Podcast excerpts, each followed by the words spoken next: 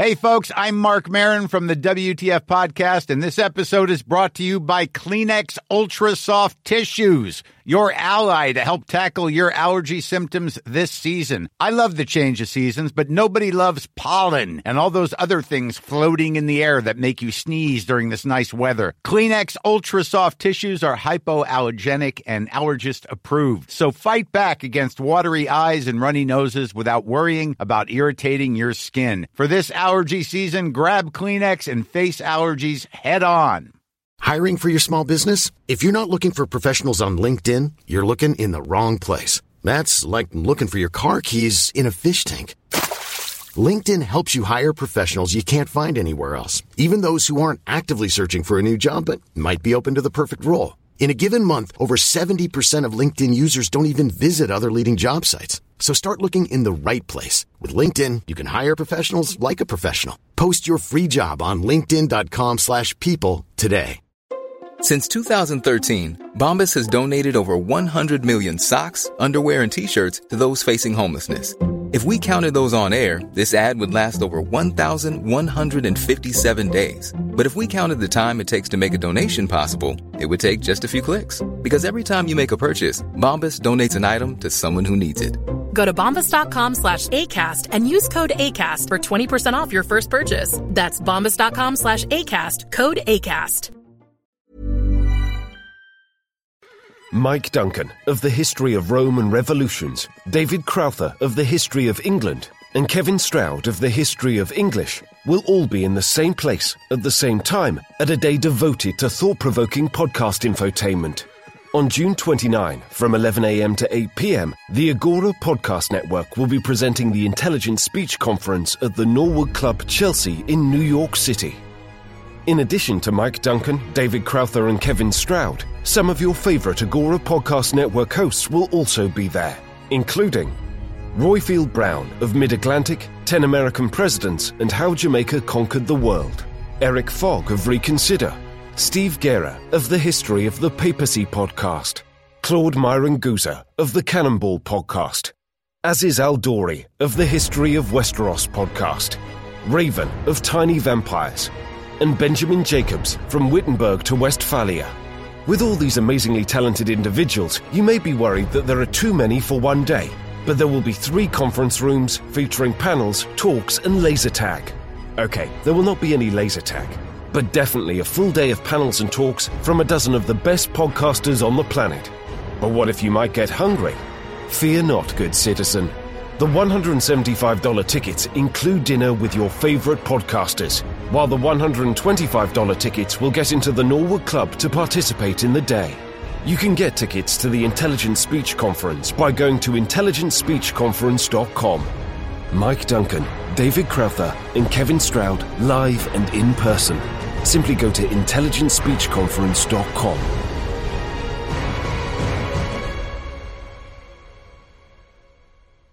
It was the best of time. It was the worst of time. She was the people's princess. Little fight on the beaches. Away, man. These are the things that made England. Little fight on the landing ground. These are the things that made I England. I have a body, but of a weak and feeble woman.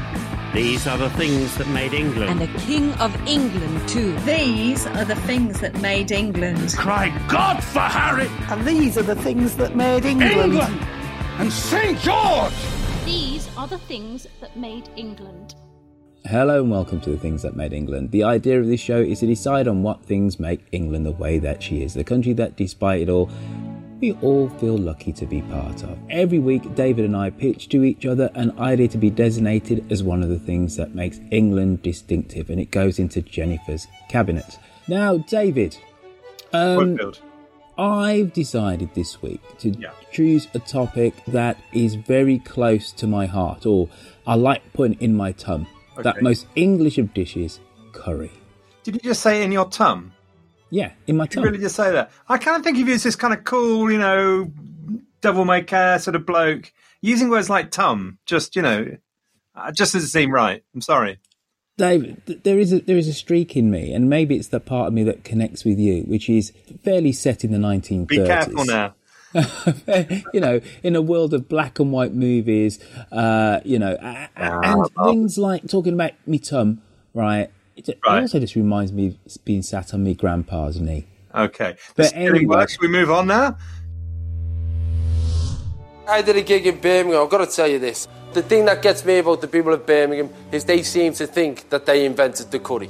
Because as soon as you get to Birmingham, we did this gig in Birmingham, they said, no, no, no, no, you can't leave Birmingham unless you've had the curry. They never said it like that. They went, you can't leave Birmingham unless you've had the curry. They all said, you've got to go for a curry. So there was me, my tour manager, and my driver. So we went for a curry, went to a place called Sandy Lane.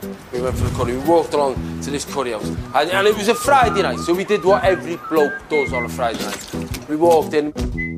We ordered the food for fifty starving families. Yeah, yeah, yeah. One of them, or two of them, pop them, some big trish. We want loads of them, loads of them. And then we got into that thing that you get into. You know, the, the, the ego thing. You say, what curry do you want? Oh, what curry do you want? You have a, you're vindaloo. Vind- well, I want, I want super vindaloo.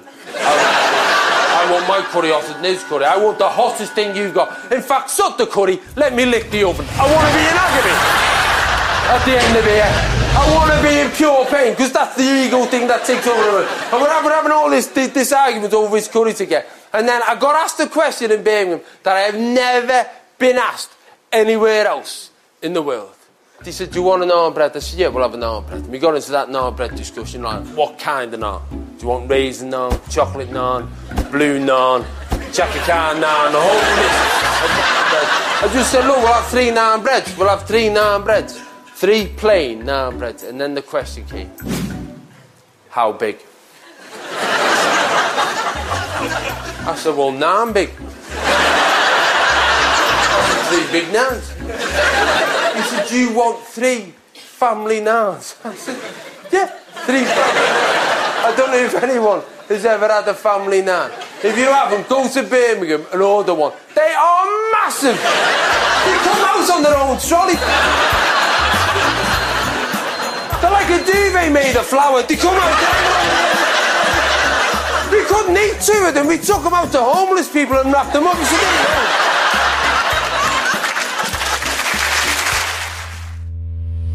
One thing, though, one thing, and I would say, is that I actually came to curry uh, quite late. Being of West Indian parentage, um, we didn't eat food from the Indian subcontinent kind of growing up. It was only as a teenager that I came to appreciate the delight that is curry. Now, curry, you'll know, is a dish that originates from the Indian subcontinent, and it uses a combination of spices and herbs, normally ground turmeric, cumin, coriander, ginger, and fresh or dried chilies.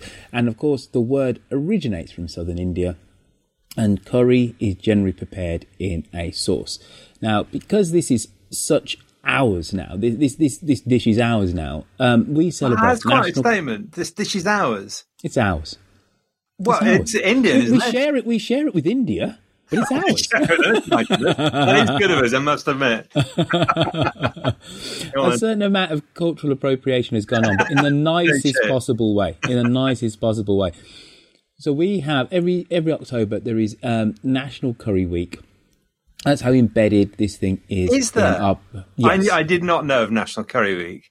Yeah, I, I was aware. You, you, go to, you go down the Ladypool Road in Birmingham, which is the, the main thoroughfare for yeah. quality for a quality curry, or quality Balti, actually. And whenever it's National Curry Week, all the signs are there saying, you know, you can have two for one on your, on your tikka masalas, et cetera, et cetera.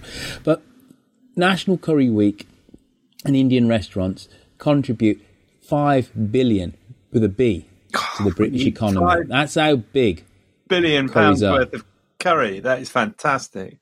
We must have. And we must go to your. What was the street again?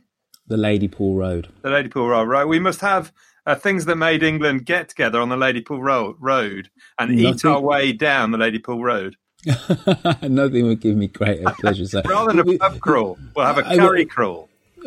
We wouldn't get very far if we're going to eat our way down it, unless we had like half a poppadom at each place. There's a lot of curry houses. Half a poppadom on a curry, please.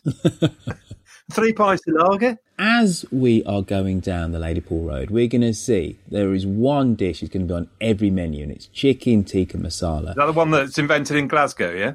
Well, mm, there's lots of conjecture about that. And we'll come to that later. But chicken tikka masala has been the nation's favourite dish for more than twenty years now. And it has to be said that curry has changed the way that we eat. We haven't just added it to us, so we're not a nation of pie munchers anymore. Now, going way back when, David, the East India Company went to India and founded the Raj in the seventeenth century. By the eighteenth century, the East India men wanted to recreate the taste of India back home in England. So by seventeen thirty-three, we have our first recorded public curry. It was no, served is that in, right? Yeah, seventeen thirty-three. Yep, yep, Blimey. yep. So... Uh, and it was served in the Norris Street Cafe House in Haymarket in London. And this kind of led to curry and rice becoming staples of restaurants in and around London's Piccadilly um, by the seventeen eighties. The eighteenth century was also vital in the marination of curry, David, because right. um, it, that, it was the century that saw the first cookery book containing The, that Indian recipe in the English language. It was a book called The Art of Cookery Made Plain and Simple by Hannah Glass. It was ah. produced in seventeen forty-seven.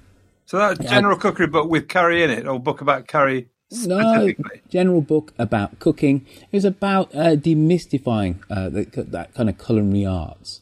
And within it, it had three recipes of Indian pilau.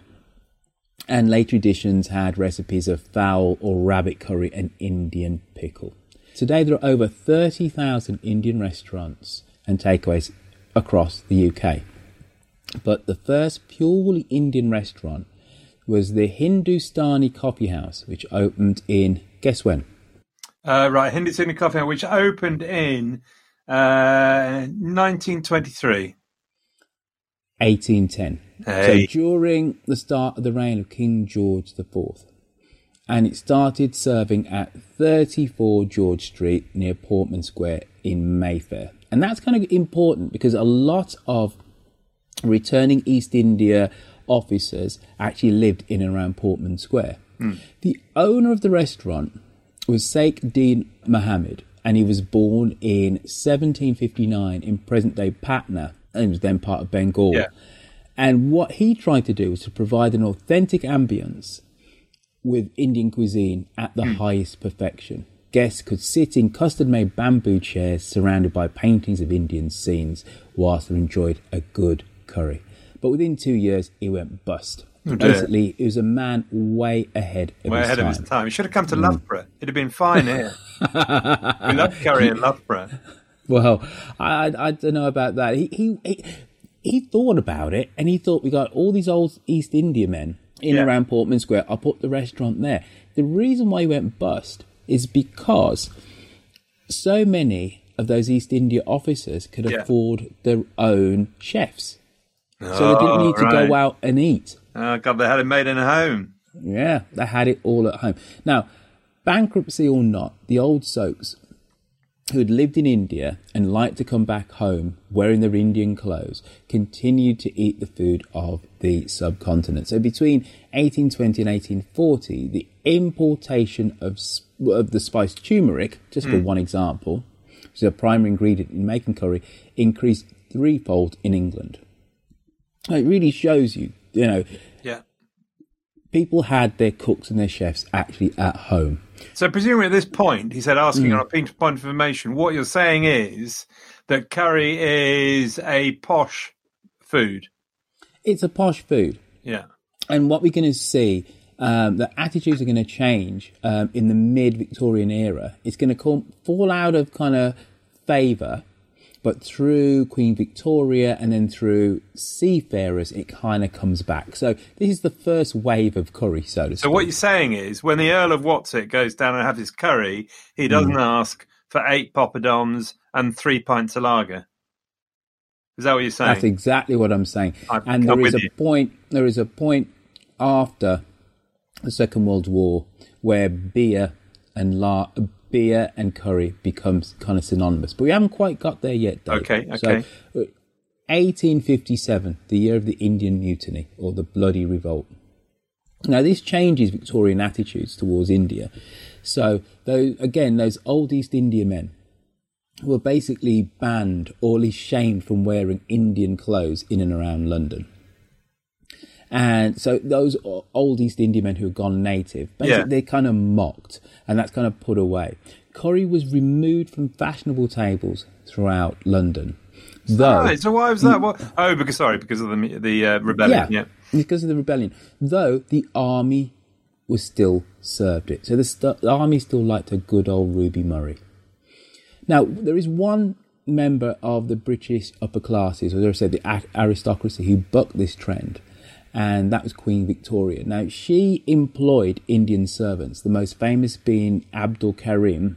Right. There's oh, been yeah. films. There's, there's been two or three films uh, about about his relationship with, with Queen Victoria, and he impressed Vicky with his chicken curry with dal and pilau. So much so that the British royal family at the end of the nineteenth century, uh, to have a good curry was their thing. Her grandson George the Fifth was said to not really have any interest in food at all unless it was a curry or a bit of Bombay duck.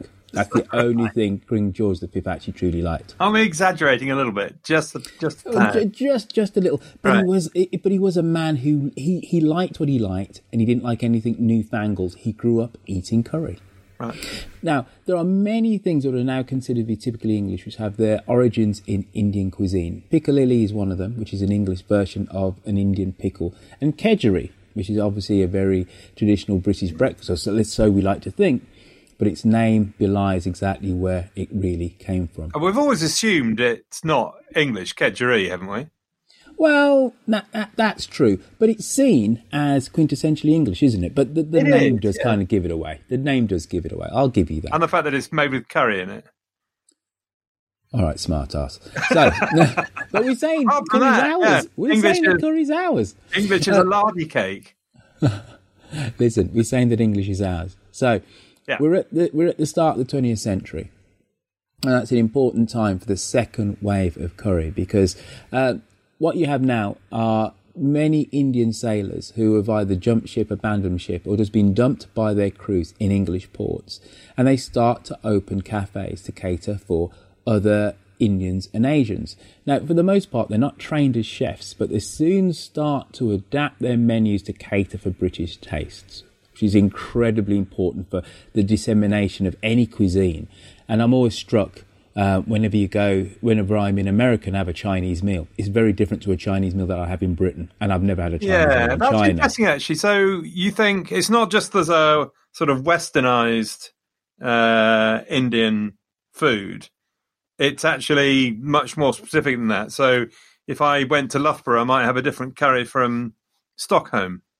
Well, absolutely, and um, and there is the point, which we'll come to later, of there is the Birmingham variety, which is the Balti. So, so there are subtle local differences, but the whole world does this to, to cuisines. Mm. So you say to an Italian, put pineapple on a pizza, and, and they'll shoot you down dead. It's well, like, you, you with, wouldn't do such a thing. With justice, you know? Obviously. So what's fish and chips like in uh, Romania? Well, I couldn't speak for that. I have been to Bucharest once, but I didn't actually order fish and chips. Oh, for Though God. I tell you, fish and chips in America is always always a letdown, because it's is fundamentally it? it is fries. You know, even if they even if they're a little bit fatter than a regular fry, because they but go it's fries chips. Are ten times better than fat chips. Oh, David! Come on, nobody likes oh. fat chips. Fat chips suck. What do you mean nobody? No, well, apart from you, then, obviously. Anyway. I'm at the dawn of the twentieth century. The Indian sailors, who were not trained as chefs, started to adapt their menus for, to cater for the British taste. They also realised, and this is important, that by staying open late, they could earn extra revenue when the pubs closed. Ah, so thus, the tradition of the Friday night curry after a beer was founded. You know, I had to tell you, Royfield, mm, I know you don't go. want to interrupt you, I'm going to worry you, but like you, I was very late to the Kuroi. And uh, so, why are you way, saying it like that, David? Why you cannot you say curry in any other way than than, though, that, than that you come from Dudley. You have to. There is only a Kuroi. I'm going for the, I mean, I'm going for the Kuroi. I mean, that, you know, it's the only way to say curry. So I missed out all the way through university. There was mm. one curry house in St Andrews, which was called the Balaka. Everyone would go there except me, because I hated, I didn't eat curries. It ruined my university career. It was an old girlfriend of mine, uh, a woman called Ashley Hazel, who we were together for three years during and after college. And she was an aficionado of the curry, because she had actually had uh, an Indian boyfriend like a couple of years beforehand. And it was her that uh, opened my eyes. As I right. said, I, just growing up, working class Birmingham, black Brummie kid, uh, seventies, eighties, I was aware of Indian restaurants, but it just wasn't something that we did. I tell you, white middle class family. I mean, as far as my mother's concerned, uh, pasta was this um, appalling... Uh, Uh, appallingly exotic foreign import. It is amazing when you think just it how is. quickly the world was so uh, much more, of, um, yeah, much smaller. I mean, you know, uh, it tastes much more kind of parochial, and and it kind of goes to how one of the reasons why I think that curry is so important, because it's a real marker of late twentieth century English culture. Mm. You know, a beer and a curry.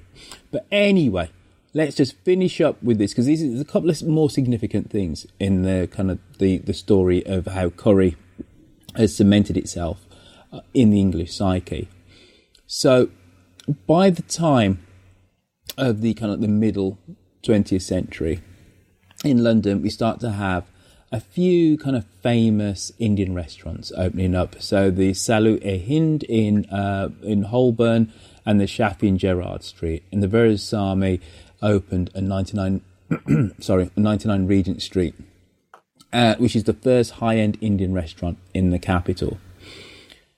So we, so the, the start of this second wave of curry um, starts with with, the, with these salt, with these sailors who kind of jumped ship. So you had places like uh, uh, London was a port, then was a dock port, and then like Cardiff and like Liverpool. But really, it's with the post-war Commonwealth immigration to England, and then after nineteen seventy-one, with the influx of Bangladeshi immigrants into Britain, that the palate of England is changed forever. You get a deluge then. Uh, many of the Bangladeshi inhabitants, uh, when they came to London, went to the East End. Mm. And so you go to Shoreditch, and it's just, you know, you can't swing a cat for uh, an Indian restaurant. And the Bangladeshi uh, immigrants entered the catering business with such fervour that sixty, so even today, that sixty-five to seventy-five percent of all Indian restaurants in the U K are actually owned by Bangladeshis. And today there are more Indian restaurants in Greater London than there are in Delhi and Mumbai combined. Is that right? What does that say, uh, I wonder? That got like a restaurant. Good curry. Uh, now, of course, curry has gone native. I did kind of mention this before. It's as English as the Thames now. Us Brummies, we've created the Balti, a refinement of the basic curry, traditionally cooked and served in an iron cast pot called a Balti pot. It was developed by Kashmiri immigrants to the second city, and it, and it's been simmered in the West Midlands ever since. Uh, curry is such an integral part of English cuisine, so much so that by the late nineteen eighties, chicken tikka masala has been referred to as the English national dish. It's our favourite dish. Uh, where was it invented then? Well, okay, the exact origin is not really clear. Now, the Scots do claim that it was a restaurant in Glasgow. I've read that it was a restaurant in Leicester. Seriously? I always thought it was yeah. Brum. No, oh, chicken tikka but, masala. You know. No, it's it's definitely not India. So I think pop- it is, you know. Mm, not so much. Now, the story goes, a bus driver came into an Indian restaurant, coming off work, ordered a chicken curry. Uh, he sent it back to the waiter, saying that it was too dry. So the chef added some tomato soup to it and sent it back out. The bus driver absolutely loved it. Within days, it was added to the menu because he came back with his friends. So that either happened in Leicester, some nondescript other bit of England, or possibly Glasgow. Nobody really knows. What do you mean some but, other nondescript, as though Leicester was nondescript? Is that what you're saying? No, no. I quite like Leicester. Quite like Leicester. It's probably one of those instances where two or three places more or less had the same idea at more or less the same time, and then it's kind of like coalesced. Because it's that whole thing, as we kind of said before, of when cuisines go out into the world, they get localised. And uh, tomatoes added to, to sweeten the thing with, with a little bit of cream. Anyway, Um, Very good. Other U K derivatives include coronation chicken, which of course uh, is my uh, favourite. My uh, very favourite. Uh, tell me about it. Villa. Exactly, a sandwich villa which is invented to, commem- to commemorate the coronation of our Queen Elizabeth the Second in nineteen fifty-three. And then the final, well, there are many other kind of curry derivatives, but uh, this dish is incredibly important, I think, because it really symbolises uh, that cross-pollination of East meets West. It's curry sauce or curry gravy on chips. So when you say yeah, it, East meets West, are you talking about Leicester meets Birmingham then? it, that's exactly what I mean.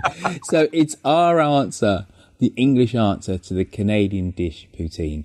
It's served uh, with a warm curry sauce, uh, sometimes contains sultanas and some dried fruits over chips. So I put it to you, Dave. Chips? Yeah, chips. What, chips with what? Curry sauce over chips. Oh, well, that's true, yeah, yeah. That's a big favourite in uh, in Scotland. So you put it to me in that where? It's an English thing. In where? The north of England. Uh, no, oh, you no. apology, the north of England doesn't exist. No, it just no. Peters what out. I said, what I said was, what I said was, after the Lake District, England right. slowly peters out. And I was talking about the population centres, of which then Ken MacDonald did say, "Wait on a minute, what about Carlisle?" Carlisle okay. bang on the border. I'll, I'll, anyway, I'll, I'll give you, I'll give you Carlisle, but after Carlisle, there's nothing else worth talking about. Anyway, we won't revisit your. Uh, you know, your anyway, just to end up. No, Scotland's the big favourite in in uh, Scotland. I was going to say curry on. Well, curry up stuff. north, when I went up north uh, to college. Uh, curry on chips, massive, massive, massive, massive. Anyway, as the one-time British Foreign Secretary Robin Cook once said, the national popularity of curry is a perfect illustration of the way Britain, in parentheses, England, absorbs and adapts external influences. I give you curry, sir. I give you curry. So there are some crimes associated with curry, of course. You know, I mean, by and large, really? I'm on your side. Well, I just have to say to you, two, I've got two words to you. Flop mm-hmm. wallpaper. Well, funnily enough, I did have, I was going to insert a little witticism about uh, that very first Indian curry house and basically saying the reason why it went bust is because they didn't have the flock wallpaper. Though, to be fair, I can't remember the last time I went to a curry house and there was flock wallpaper. Yeah, yeah I think I think we have finally lost the flock wallpaper thing. Mm-hmm. The other thing, of course, is Fat Les. Vindaloo. Yeah, I mean, you know, that's... Uh, oh, actually, I love that, actually. I must admit, I don't know why I'm thinking that is a crime. So I'm a bit the same with you. I didn't. I couldn't do curry. I couldn't do the spicy thing. As far as I was concerned, sausage was too spicy. So oh, stop it, David. No, really? Seriously. I was terrible because my mother had fed me on boiled potatoes for twenty years. Mm. I exaggerate. You know, she was a very good cook, but you know, it was very English. Um, and I went to Harlow, uh, and I had a lamb pasanda, mm-hmm. which is very, very mild. Yeah, and so for creamy coconut milk, some almonds. Yeah, oh, very nice. And so for fifteen years, I ate lamb. I ate lamb pasanda, mm-hmm. and then for another fifteen years, I ate chicken tikka masala, pita rice, and a naan bread. Um, mm-hmm. Oh, and eight poppadoms, please. And then I ate, just the other day, I ate something else, a Dansak or something. And this was a big moment for me. Um, so the Dansak can be a bit sweet, can't it? A bit of pineapple. Um, and the what did you have? Did you chicken or was it a bit of mutton? What was it? What type of Dansak was it? I, don't, I can't remember. But actually, the thing I had was quite hot because I've got, you know, it's my... Um, taste buds have dropped off my tongue. I've had to go more spicy. Um, so I, I always sort of thought the saddest thing about curries was if I was, if I was, you know, this fine chef, you know, producing mm-hmm. these superb dishes with, you know, all these melange of different flavors and all the rest of it. And then a bunch of blokes come in, sink five hundred pints of lager, um, eat loads of poppadoms, wool for hot curry and then go up boasting about how hot the curry was. It must be a bit depressing, mustn't it? Do you know what I mean? You know, it's like kind of like stoking a steam train rather than feeding people. And then you, nobody knows the difference between, you know, a northern Indian curry or a Bangladeshi or a southern Indian, you know, all these different variety that you, you'd, you'd get in India, I assume. You know, as far as we're concerned, I'll have a chicken tikka masala and a pilau rice, please. Do you know what I mean? Well, you kind of slipped there from a bit of Scouse to a bit of a, the Western Midlands. But uh, I, I don't know how true that is, right? Because I think one thing which I haven't actually said in this is that Indian restaurants are actually closing at um, an unprecedented rate. And the, there's this really interesting article which I read whilst kind of researching this. It's a guy who basically runs the Indian Restaurant Association of Great Britain. Mm. I forget exactly what the acronym is, but it's not exactly, doesn't translate as that, but that's what fundamentally what the body is. And what he said is that British taste buds are changing uh. and are becoming healthier. People still uh. want exotic and exciting foods, but they don't necessarily want heavy foods. Uh. And they, want, and they want, sense, yeah. yeah, and they want much healthier options. Yeah. So his thing is that though Indian food is still the most popular cuisine in England, actually in Britain is what he said, um, a lot of the Indian restaurants haven't moved with the times in terms of cutting down the size of their menus and then also having healthier options. So you can see, you know, very much like if you're a professional working woman, and you want to nip out and get something to eat after work on a Friday, you wouldn't go. Uh, you, you, you're not. Your first point of call is not going to be a big, fat, heavy curry. However, you still like exciting flavors yeah. uh, and, and, and you know new cuisines, et cetera. So it's still our, by far, our favorite dish, our favorite cuisine, but it needs to adapt with the times, and, and the industry is having problems because of that, really. Well, look, I'm very interested. So, um, of course, I've got the, you know, the obvious response to this. You know, I'm entirely on your side, as you can tell. Uh, mm-hmm. You know, Loughborough is very proud of its curries in the seventies. You know, big Asian community, very proud indeed. Um, and you know, I'm not going to claim that uh, Loughborough was uh, ahead of the curve in terms of race relations, but you know, it gave a point of contact, which uh, without which, you know, um, things would have even been even harder, I suspect. Um, so I'm kind of on his side, although, but the obvious thing is, you know, British rather than English.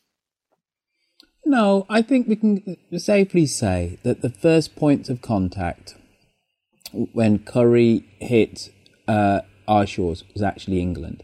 All the documentary evidence was that Um, it was East India officers in London. You know, the, it was, the cookbook was produced in London. So it, it very much was uh, an English thing in the first wave.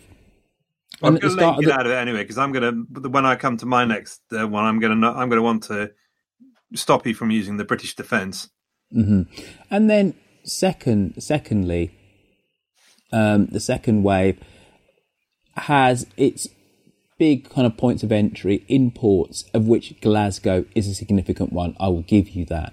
But um, in terms of the distinctness of of curry, I would say that it's kind of more more English. Though I take the point, and there was actually um, an M P of Indian descent. I'm going to I'll say Indian forward slash Pakistani descent, who in two thousand nine tried to get the E U to declare that chicken tikka masala was kind of native to Glasgow. He did try and do that, but he could never uh, verify that, that, that the dish actually came from there. Because there's, there's a whole load of disputes about it. It's kind of Leicester, it's somewhere else in the U K, but then Glasgow also has a claim as well. Mm. But I would say, you, you look at the genus of how this quintessentially Indian cuisine has become Anglicized, and it's and it's primarily done through England. Right. Okay. Well, look, awesome. I'm prepared to I'm, I'm prepared to go along with that. Uh, when are we ever going to disagree with each other? Nah, well, I mean, we disagree all the time, but it's all a bit feeble, isn't it? Because uh, yeah. you know, we always put things in the cabinet, don't we? You'll have to do something really outrageous. I don't know. Propose something which really isn't English. I don't know. Like, oh, I don't know. I can't think of anything that's not English now. We're so we're so general. the, the, the imperialist uh, notions. Borsch, uh, Borsch mm. is English. Yeah, we could just say we just like anglicise that down to a regular sausage. You know. Anyway, you, never you, mind. Well, look, you know, right. It's not necessarily the getting it in the cabinet that's the key thing about this. It's the chance to, you know, celebrate things you love about You know, no, no, true, true. And I think that's what uh, people seem to like uh, about The Things That Made England if you look at the reviews on, on iTunes. Now, David, shall we see what uh, our great listening public said about the last episode's topic? Let's do that.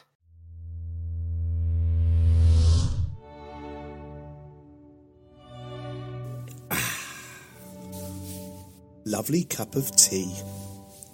How very meta it is that the topic of a nice cup of tea has brought harmony to our sometimes fractious group. David and Royfield themselves were unable to raise a storm in a teacup, and for the very first time we have a unanimous vote on something going into the cabinet. Thinking about it, how could it be any other way? Tea equals England, England equals tea.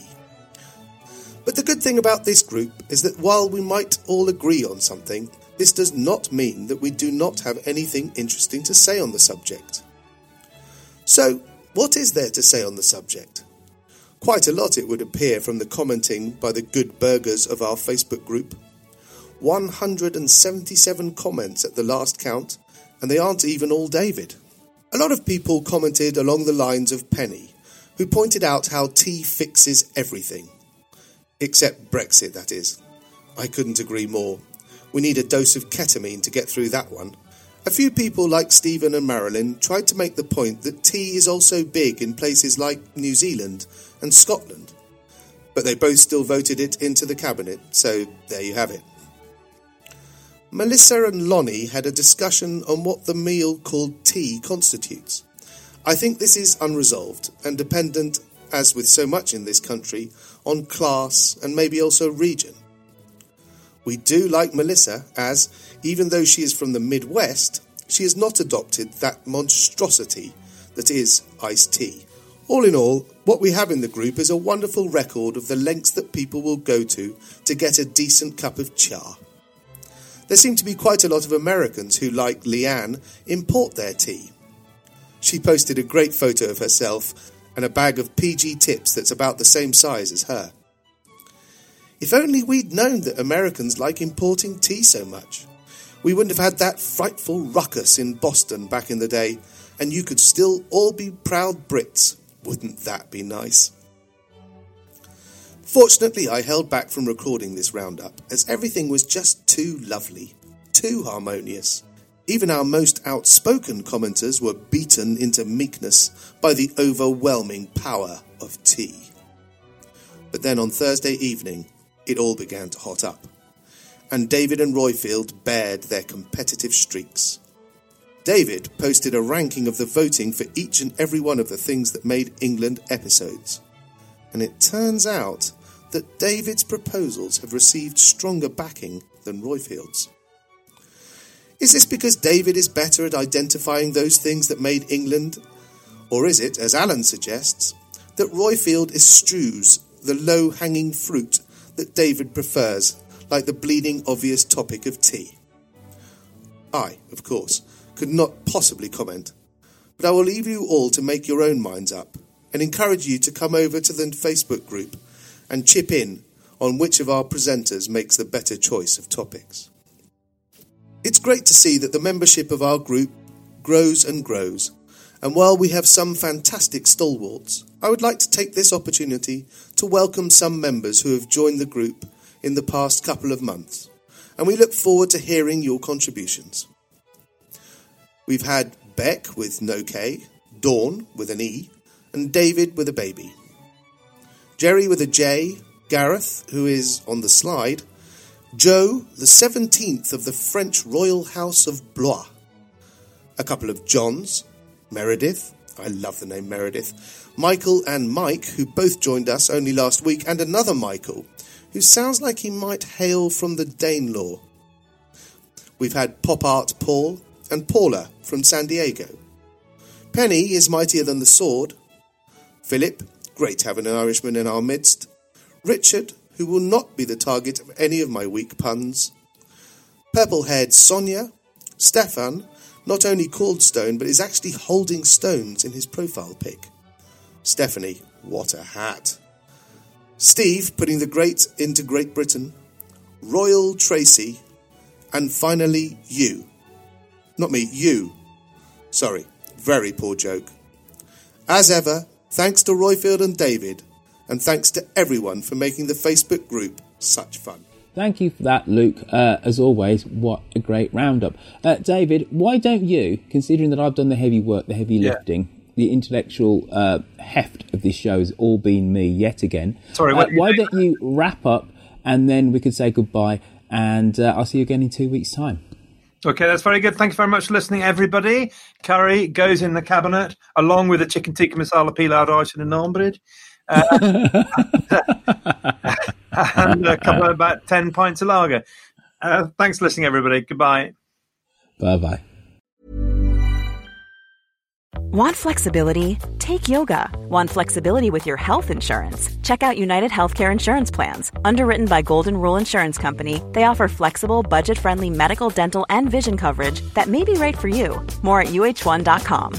Imagine the softest sheets you've ever felt. Now imagine them getting even softer over time. That's what you'll feel with Bowl and Branch's organic cotton sheets. In a recent customer survey, ninety-six percent replied that Bowl and Branch sheets get softer with every wash. Start getting your best night's sleep in these sheets that get softer and softer for years to come. Try their sheets with a thirty-night guarantee. Plus, get fifteen percent off your first order at bowl and branch dot com. Code BUTTERY. Exclusions apply. See site for details.